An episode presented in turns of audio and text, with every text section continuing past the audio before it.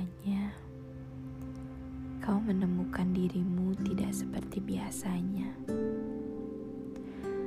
Mungkin pada saat itu kau akan merasa kehilangan dirimu sendiri dan merasa ada yang salah pada dirimu. Setelah itu, kau akan mulai menyalahkan apa pun yang telah terjadi. Padahal yang kau butuhkan hanyalah beristirahat sejenak dari kehidupan ini dan berhenti mengkhawatirkan apa yang belum terjadi.